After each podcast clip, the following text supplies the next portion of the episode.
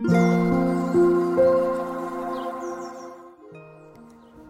さんこんにちは、なおこです。インタビューライターがお送りするつづるラジオ。このチャンネルでは取材や執筆を通して学んだことフリーランスの暮らしやキャリアについてお話ししています。毎週土曜日朝6時半から聞く力を磨くトレーニングもやっています。気になる方は概要欄のリンクから詳細をご覧ください。今日から10月になりました。今年もあと3ヶ月ということで本当に早いと思いますね。でやっとあの少しずつ涼しくなってきた感じがしますよね、えー、皆さんが住んでいる地域はどうでしょうか、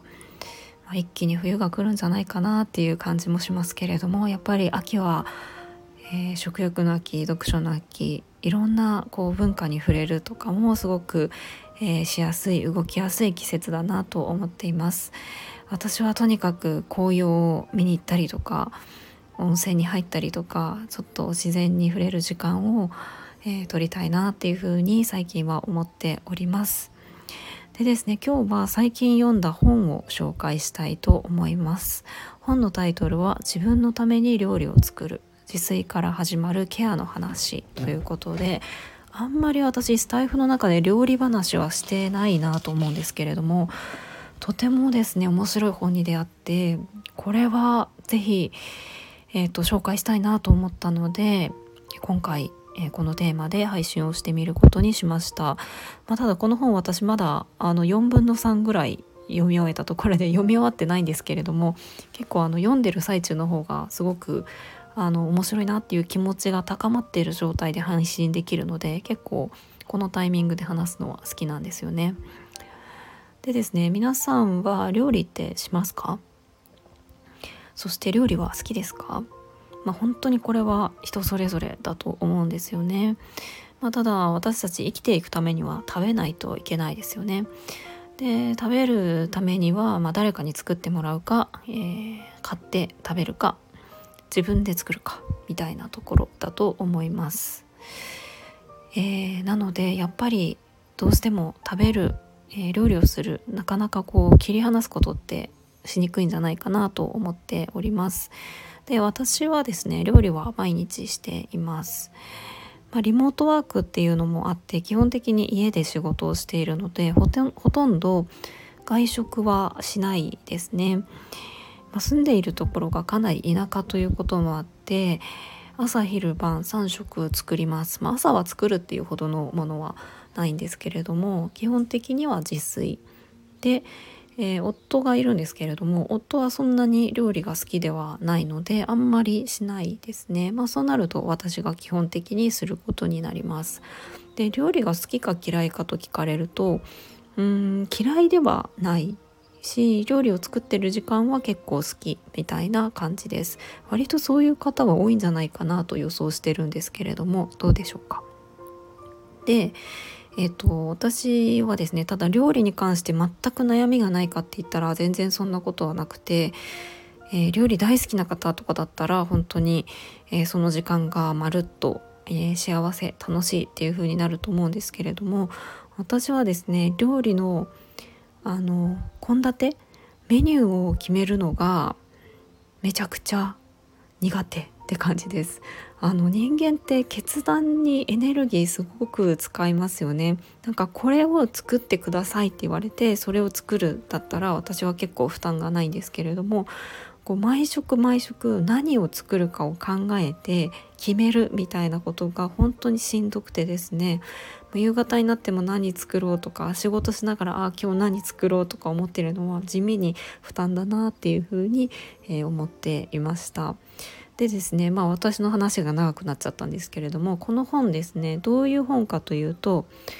あの対談本になっています。書いているのが山口由香さんという方で山口さんは自炊料理家というふうに言っていて、え自炊のコーチとか、え料理教室をしたりとかをしております。でですねたまたま、えー、山口由香さんと私知り合ってしまったんですね。とある場所で。で全然私はあの彼女のことはえーと、存じ上げていなかったんですけれどもまあいろいろお話をしていてとてもですね何て言うかあの一方的にですけれども共鳴するところというか共感すごくあの彼女の考え方とか生き方とかすごく好きだなと思ってとってもあの料理云々関係なくあ素敵な方だなっていうのが、えー、お話しした時の印象でした。でですねあのそんな彼女が本をえー、書きましたっていうのを聞いて早速購入をして、えー、サインまでしてもらって、えー、読み進めているんですけれども、まあ、私あんまり料理に関する本って読んだことがなくてどうなのかなって思いながら読んでたんですけれどもあの切り口がですね何て言うのかあのどう料理をするかとかどううまく料理をするかっていうよりかはなんか料理を通して自分自身のこう思い込みを外していったりとかうんと思い込みを外していったりとか料理の時間そのものを楽しんでいったりとかなんか自分自身のことを知るとかなんかそんなアプローチがこの対談の中であってそれがですね本当に私にとってはこう新しい視点だったんですね。まあ、どういう対談かというとあの何人の何人かの方が登場して、まあ、この山口由香さんの、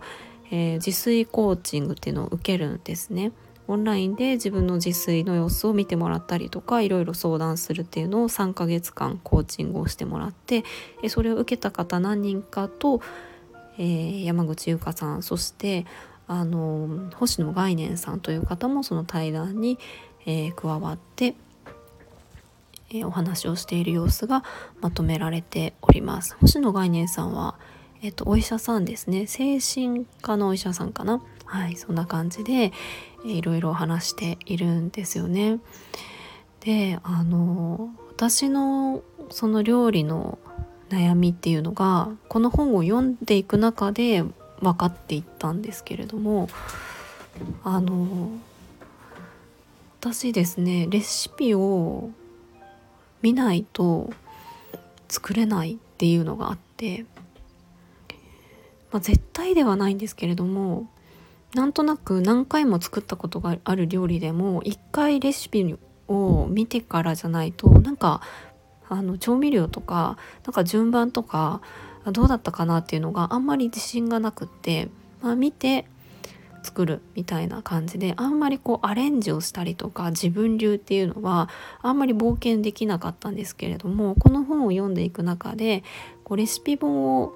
見ないで作るみたいなところのやり取りがあって私と同じように見ないと作れないっていう方が登場してそこのやり取りを見てあなんかその料理の何て言うか表面的な手順とか調味料だけではなくってその調味料が果たしている役割とかなぜそれをするのかっていう構造をちゃんと理解するとレシピをまるっと見なくたって作れるんだなっていう本当に基本的な多分あの料理をあのしてる方からしたらもう超基本みたいなことを私は今喋ってると思うんですけれどもあそうだったかっていうのを、まあ、言われてみればそりゃそうだよなっていう感じであのなぜこの調味料を入れるのかとかあのこれをやることで料理が何で美味しくなるのかっていう仕組みを知っていればあの特別細々とレシピを見なくてもあのいろんなアレンジはしていけるんだなっていうところですごくこう料理に対して向き合いやすいようなマインドになったなと思います。そしてですねもう一つがあの料理し始める時ってすでにお腹ペコペコみたいな感じで私はそのあのもうすごくお腹空いてて今すぐにでも食べたいけど全部の料理を作ってからあの家族揃ってご飯を食べるみたいなのが何気にしんどくってですね。私もお腹空いててくたくたになってるししかも何て言うんですかねやっぱり複数あのメニュー作るとなんかこう冷めてきちゃったりとかもしますよね。一番美味しい時を逃してしまったりとかするんですけれどもあの山口さんの提案でこう少し食べてから作るとかこう食べながらお腹の状態を見てあの次に作るのを考えるとかそういう提案をされていて